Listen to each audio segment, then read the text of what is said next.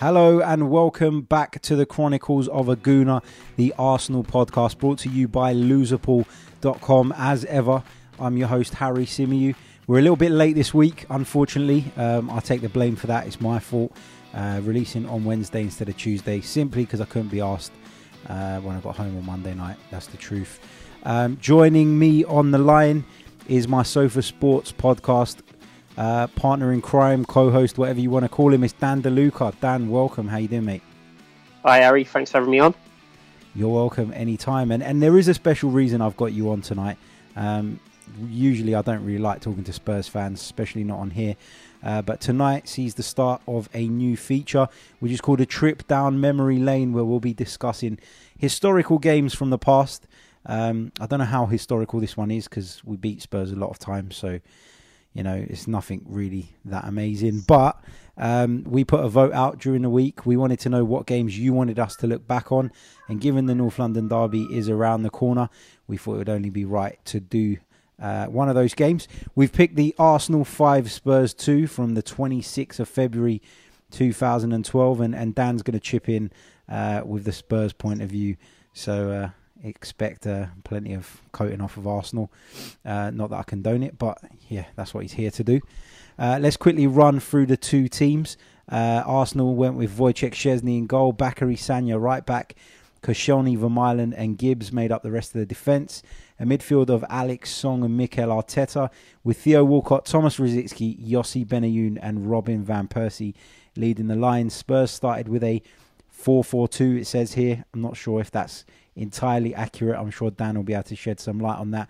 But it was Friedel, Walker, Kaboul, King, Assou-Ekotto, the DJ man, uh, Niko Kranjcar, Harry Redknapp's mate, Scott Parker, Luka Modric, Gareth Bale, Emmanuel Adebayor, and Louis Saha. Um, Dan, let's start off uh, from the very beginning. Spurs took a 2 0 lead, didn't they? Uh, Louis Saha got the first goal.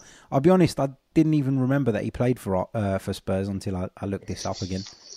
No, well, this was, if you remember, this was the time Harry Redknapp was just starting. He was just going to court for his tax evasion and um, where he was putting money in his dog's bank account.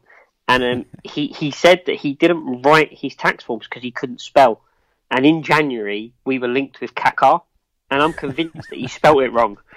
He spelt it wrong, and then we ended up with with Saha, and then we we got Ryan Nelsen thrown into the bargain as well. But that is that is a spelling error that was meant to be Kaká, and, and this would be a totally different a totally different result. There's no doubt about that. I don't think Kaká would have been interested in, in joining uh, North London's second club, would he? Let's be uh, honest. Po- po- pos- possibly not. Possibly yeah. not. Well, there you go. So the game started off. Um, obviously, Spurs took the lead. Adebayor's through ball completely split that Arsenal defence, which was basically non-existent, if I'm being honest. Um, and then Saha cut inside onto his left foot, didn't he? And his shot just uh, deflected off Vermaelen and rather fortuitously went over Wojciech Szczesny. Um, you must have been in dreamland when that went in. Yeah, I think um, I think it's probably worth just touching on the build up to this game in particular because for me this was this is the first season that I would say that Spurs were as good, if not better, than Arsenal do me a favour. Over the course, uh, this is the first. This was the first season for me. So, so, and this was the first season where we were challenging to to achieve Champions League football, whereby I felt we were good enough. So we had a good run with Arsenal in 2006, where we ultimately fell short on the last day, didn't we? But but I don't think Spurs were good enough then. I think we were just you know hanging on to Arsenal's coattails throughout the season. In, in 2010, we we made the Champions League, but, but we had a bit of a poor season, and we did well. But this was the first season where actually we, we were actually developing into a good side, and it's kind of the start of where Spurs are today in a way, although we've had some setbacks. But going into this game, um, we were seven points ahead, and Arsenal were just in a bit of bad form. Um, we'd won at Emirates the previous season, which was our first way win at Arsenal for a good yeah. few years. So confidence was really, really high going into the game. But we felt, you know, we were as good, if not a better footballing side. Arsenal We've just been form. thumped, hadn't we, by AC Milan in the Champions League 4 0. So you must yeah, have that's really right. fancied And your chances. yeah, you just lost to Sunderland as well. But I mean, I know, I know, I know better than you know when it comes to when it comes to derbies. You know, the form form needs to be ignored in most cases, especially when there's a certain team at home. But we're going into it full of confidence, and we've taken a lead after four minutes, which, which as you say, was a very fortuitous goal. But yeah, I, rem- I remember watching the game, um, obviously in anticipation. It was one of the biggest North London derbies for, for some time at that point. And um, yeah, it was a remarkable start for us for sure. Yeah, I mean, looking at the, the teams which I've already touched on, I mean, Arsenal's defence w- was not too bad. Sagna, Koscielny, Vermaelen. We were having a debate on the same old Arsenal last night about whether he uh, was better than Per Mertesacker. I don't personally think so. Um, I don't. Who for? Yeah, I don't think he was as good a defender. What, what- be interesting to get your take from a neutral point of view. Um, I thought he was a re- I thought he was a really good defender. I thought, I thought he was a really good player, more so. Um, but I think he had defensive lapses in him, and I think if you you'll remember obviously, but his first season. He, his goal scoring exploits were That's right, ridiculous. yeah. um, he was scoring goals with his head, his feet. He was popping them in the box, and I think that that can mask things a little bit. So it happens a lot in the modern model, particularly with fullbacks, where you think someone's a really good fullback because they pop up in the opposition box a lot. When the fundamentals have to be, you've got to be able to defend. Um, I thought he was a good defender. Um, he went to Barcelona, where you know Barcelona historically, with the exception of Puyol possibly, but they have got a habit of getting defenders over there who don't necessarily need to defend but are better at ball playing. So I think he was more suited to Spain, albeit it never worked out for him injury wise. But there was a period of time where he was he was probably one of the first names on your team sheet. So I don't, I don't think he was a bad player, but um, I think he, he didn't quite have the discipline of of a top level centre half. Yeah, I don't disagree with that, and that, that's what I was saying yesterday. I, I felt that his goal scoring exploits masked the fact that he couldn't defend half the time, and that's just you know a, a lot of people would disagree with me, but that's just how I feel on that particular player. That, Um, that's how the cookie crumbles sometimes. That's right, that's right. But looking at Spurs' team, a midfield of Kranjcar, who you know was a, a fairly decent player back then. Um, Scott Parker, you knew you were going to get hard work out of him. Uh, Luka Modric, who has gone on to become one of the world's best central midfield players, if not the best. And then obviously Gareth Bale. I mean, that was quite a formidable midfield for Spurs, wasn't it? Um, yeah, it it was, and um, this this season here, where I said earlier this was the first time actually I felt we were a good side and we, we were competing on merit, and it has, been the base the base of, of, of almost where we are today. Is that side learn how to how to play as a team as opposed to in the past where we had some terrible players and one or two good individuals. On paper, uh, there's still some poor individual players on that lineup that you, you, you read out there, but we had a terrible start to the season. Luka Modric, who you, who you touched on, has gone on to bigger and better things. But this was the year where we, we fended off bids from other clubs. And um, the first two games, he, he didn't start one, had a sulk in the second one, and got subbed off. But Yeah. we went, we went on a run um, after the first two games where we won, I think we won 10 of 11 games, or we won 9 out of 10 games and drew the other with six wins in a row, which I think was our, our Premier League record at that time. Um, so we really worked out how to play the team. I think Scott Parker was, was pivotal to that because he did the he did the only work in the middle, allowed Luka Modric a space to ping the ball, and obviously with Gareth Bale and the pace he had at that particular time, um, Adebayor had a really good season as well, scoring goals. So everything sort of come together for us in that season.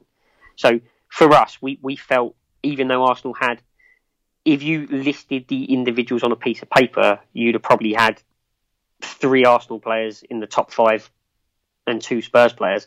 But we did feel going into that game that midfield would be where we where we could for once win the battle. And the first five or ten minutes of the game, from pretty much from kickoff, Spurs were passing the ball around in a really composed fashion away from home. Yeah. Um, and whilst the goal was, was lucky, there was nothing at that point really to to be anything but completely happy with. Yeah, no, absolutely. And from an Arsenal point of view, I mean, I'll be honest, I was shitting my pants. There's nothing worse than losing at home to your North London rivals, and then the the, the sort of the terror got worse when Gareth. You've Bale only seen it through. once. You've only seen it once in your lifetime, I'd True, say, True, maybe twice. true, true. That is true, and I do feel sorry for you lot. To be honest, no, I don't really. Um, but obviously that that fear got worse when Gareth Bale raced through um, and was was down, and Spurs got a penalty and ended up going two 0 up.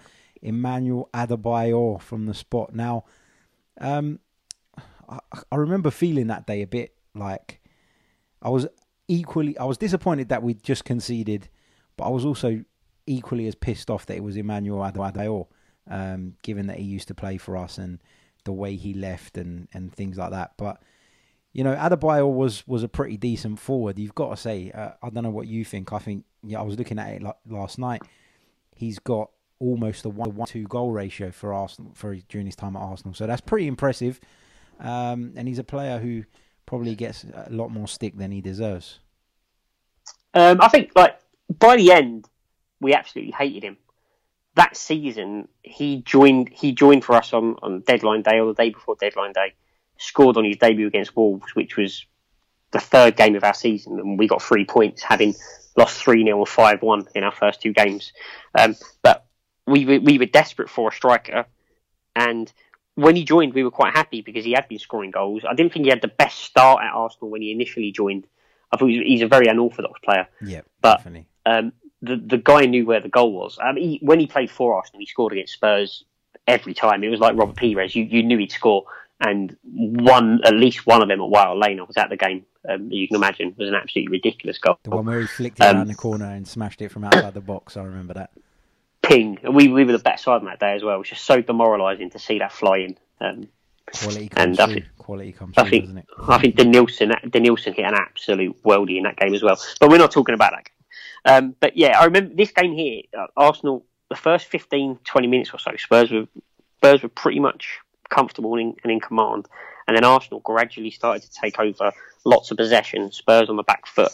And it was starting to, you know, you're starting to get a little bit jittery and thinking we're losing control of the football match a little bit earlier than you'd like. And then it was on the break where the penalty was won. And if I'm if I'm honest, I, I thought it was a bit of a dive. Um, I thought it was you know it was a clearly played for penalty. There was there was a sort of a sandwich between them. The defender, I can't remember who it was. If I'm honest, I've not seen Gibbs. the games. I think it was Kieran Gibbs and was it uh, Gibbs? Szczesny, yeah. Yeah, Szczesny was was prone to go walkabouts anyway during his time at Arsenal, and, and didn't make the, the best decision.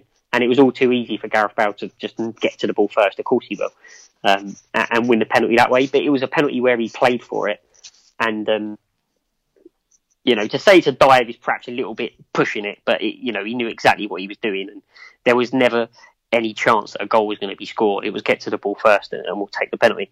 Yeah. And um, at that point, two 0 was a massive relief because, like I say, I remember, I remember vivid. I remember the game vividly. I've, I've not even seen it since, if I'm honest. Um, but I remember I don't vividly blame you, to be honest. At, at that point, um, just just seeing the game and Arsenal starting to take over, obviously away from home against, you know, this was still a good side. It wasn't the best Arsenal side of that decade by any means, but to then go 2 0 up um, within 10, well, 10 minutes to half time ish, you know, you're feeling in really good shape. Yeah. And at that point, you've just got to get to half time, you feel, and um, the rest will be history.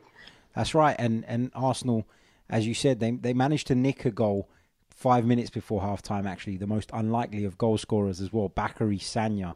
Um, Arteta with a left footed cross. He just sort of floated it into the box, and Sagna just seemed to arrive late.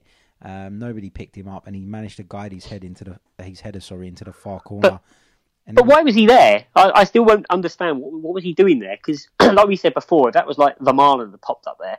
Um, I remember the goal. It came from it, there was a set play. The ball was half cleared. It ended up at Van Persie and he, he's hit a, a trademark, um, you know, twenty yard rasper that's hit the outside of the post and um, travelled wide, and you, you, kind of think the damage is done, the, the, the, damage is over at that point, and it's fallen into the path of an Arsenal player a couple of passes, and then it crossed back into Sagna. So I think Sagna might have stayed up possibly, but yep. it's just um, it's a really unlikely, you know, I, I can't recall or imagine he scored um, many other headers from the middle of the box for no, Arsenal. I, I, I, could only remember two or three Bacary Sagna goals for Arsenal, to be honest. Um, but yeah, back in the game, five minutes to go till half time, and then Robin Van Persie had another one of those shots that you spoke about, another trademark effort, made a bit of space for himself onto that wand of a left foot of his, and found the far corner. Friedel, absolutely no chance, brilliant goal, two two, half time And uh, I think this was a lot of there's a lot of power in it as well. He didn't quite find the corner, but I think this game. Obviously, we're going to come on to the second half in a minute and maybe talk a bit of the tactics. But this is a game where, in terms of in terms of timing, everything everything's gone right for Spurs getting an early goal, and then getting a second goal before half time when we were starting to lose a bit of control of the midfield. Everything's perfect, and then for Arsenal to pop up with the two goals the way they did just before half time change the complexion completely because the halftime team talk, the halftime tactics, and everything went out of the window. And then, furthermore, you, are still sitting there at halftime thinking, well, do you know what? Actually, we're in this game. We've still got players who can hurt Arsenal. We're still playing well enough, and you know this game could be anybody's at this point. And then Arsenal scored within five minutes of the restart as well, and that was the moment really where where the game was done. I think during that period, I, you will know because you we speak a lot. I wasn't a massive fan of Harry Redknapp as, as, as a football manager yeah. tactically, and he frustrated me a lot. But what Harry Redknapp did at Tottenham, I managed to be doing it for, for decades. But Harry Redknapp at Tottenham was was the pinnacle of this is what we'll do. What we'll do is we'll um, we'll get a goal and we'll play on the counter attack, and that's fine. But you can't counter attack when the ball is in your own net. Um, unfortunately, that at that point you have to pick it up and walk to the centre circle, and that that's that I feel was, was Harry Redknapp's downfall. Um, possibly even even in, even in this game, I, I, do I do feel like just sitting there getting a goal and hoping to counter attack is great, um, but you're inviting a team to attack, and it's a risky strategy, and sometimes you have to weigh up what risk is bigger. Um, this isn't a Tottenham show, but the, the game the game that ultimately cost us our Champions League position in this in this season was a game before the end of the season against Aston Villa, where he, he finished fourth, but obviously Chelsea won the Champions League and Arsenal finished third by that point. So, or on the last day, but basically it was against Aston Villa and they were down to ten men. And instead of throwing a kitchen sink at Aston Villa in the last 25 minutes, he didn't. So he essentially gambled that Chelsea would lose the Champions League final, and he decided that was more likely than Emile Heskey scoring for Aston Villa. just really poor decisions. Yeah, yeah. The goal, the Van Persie goal, it, it, was a lot of it was all about power. He didn't quite find the corner. No, to be honest, to be honest, watching it back today, you know, he, he sets it out wide, and it it's not that powerful by Van Persie standards. It just seems to bend. It whips away from the keeper, doesn't yeah, it? That's it, right. It sort of curls away from Brad Friedel. I think Brad Friedel was about 64 years old during that game as well. So yeah, probably. His, his, his reflexes aren't going to be tip top. to be honest, I, I don't think many goalkeepers would have saved that. Um, but then, yep, half time came, and six minutes after the break, Thomas Rosicky popped up. Now, he actually started this move, interestingly. Um, he waited for Bacary Sagna to come up on the overlap. He just played it into his path. But like you said, I mean, I'm not entirely sure what Spurs were doing there because having watched it back again today, you know, it just seems like Arsenal got so much room and to let Arsenal break and, and have so much space is just suicide um, particularly with the quality that we had up top at that point. Um, and then Sagna puts the low cross in. Rosicky pops up at the near post and just sort of lifts it over the goalkeeper, um, or just nicks in before him actually, and just gets it into that near post. Yeah, we just beat Ledley King at the near post, didn't he? And he, he managed to yeah just get under the ball and nick and, and, and nick it and apply the finish. That's and um, classic Thomas Rosicky. That is arriving late in the box and you know with explosive pace. And it's a real shame that he had so many injury problems at Arsenal because he was a really good player, loved by the fans, um, had a great relationship with us as supporters, and it's a real shame that he didn't get to play more football for Arsenal. yeah, he was, he was a very good player, and he's a, he's a likable player as well. Actually, he's a very very clever footballer. You know, there's some footballers that you don't like um, for whatever reason. He's not one of them. Yeah, like no, you, like so, like Delhi Dele Alli, for example, is a player you could quite easily understand why rival fans don't like him. Oh yeah, but have you seen that video of him today as well? Have you seen that no. video of him? There's a video of him and Ross Barkley pissed out of their heads in a hotel after the England game, arguing with staff and causing them grief.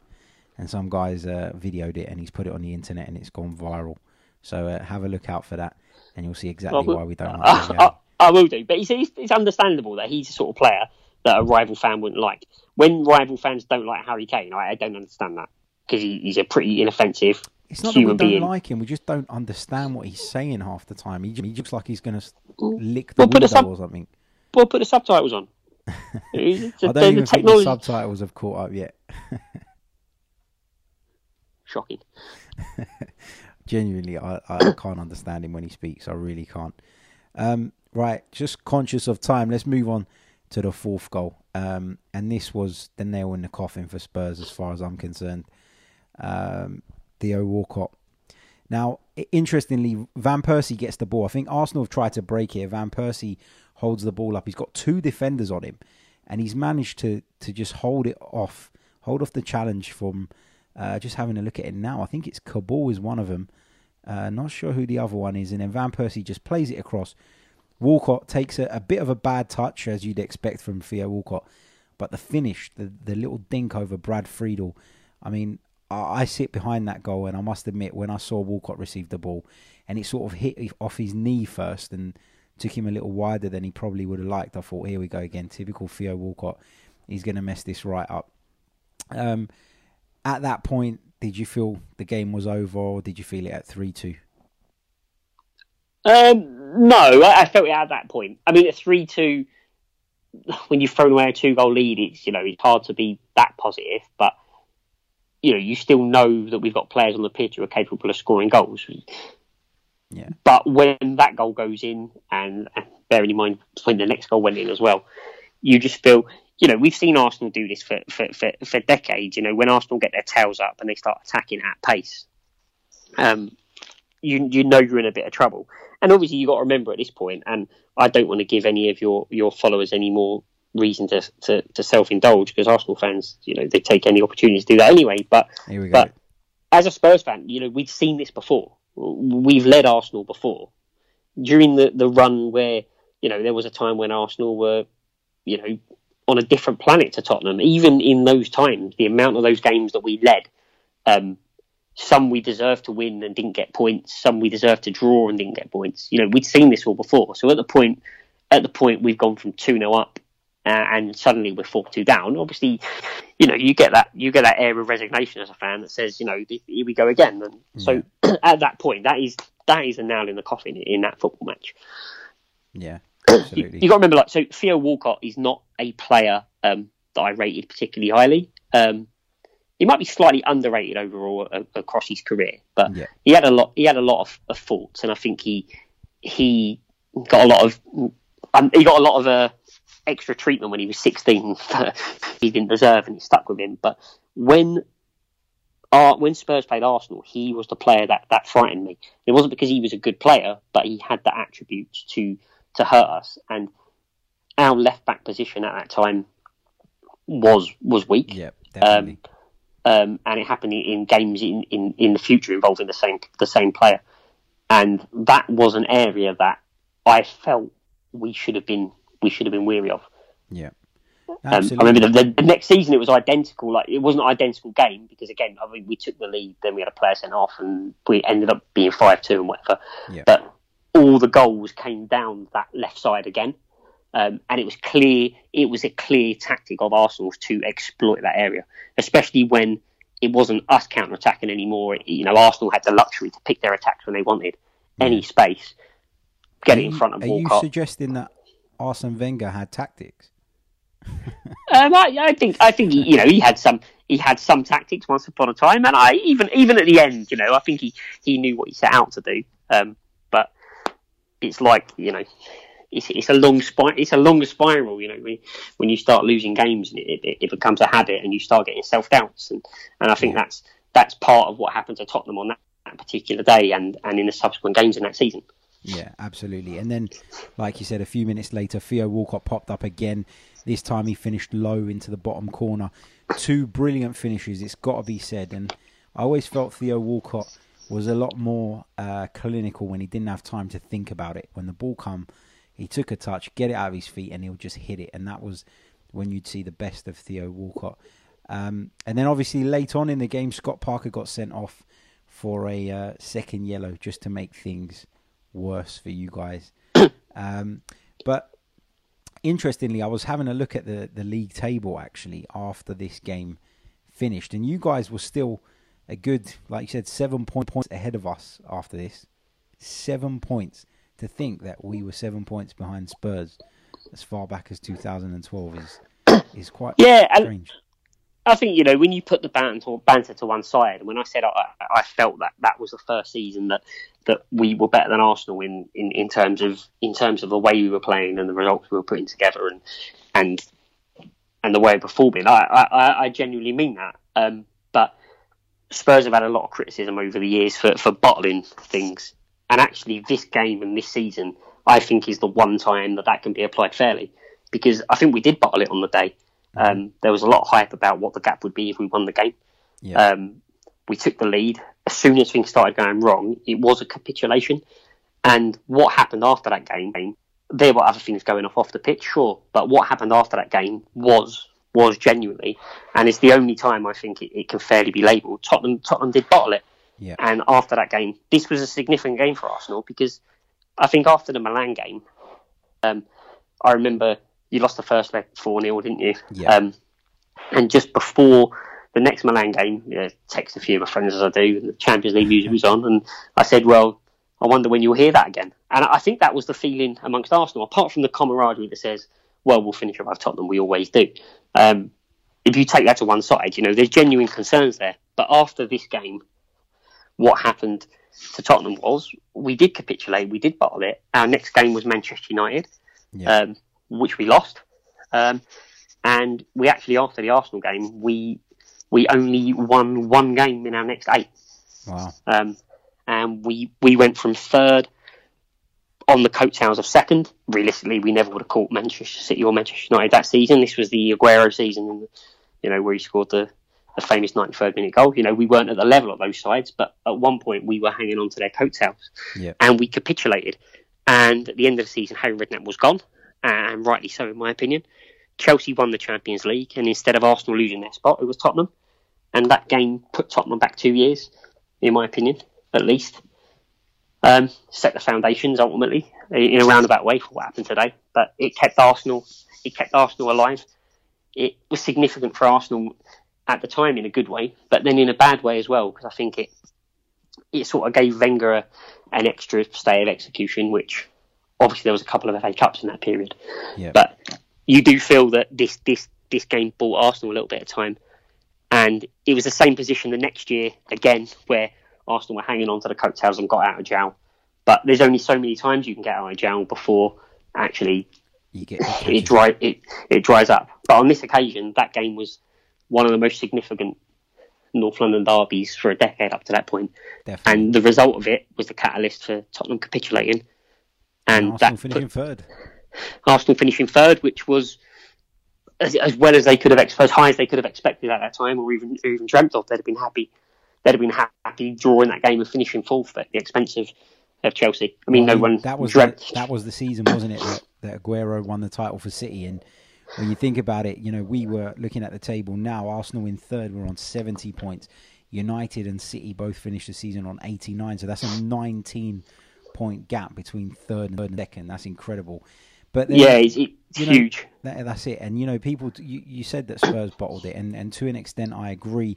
But they only ended up finishing a point behind Arsenal, and, and were very, very unfortunate not to get that Champions League spot. As much as I hate to say it, um, but yeah, Dan, thanks very much for joining me. Uh, really appreciate getting your point of view and your thoughts on things, guys. If you've enjoyed this episode of a trip down memory lane, give us a like on YouTube.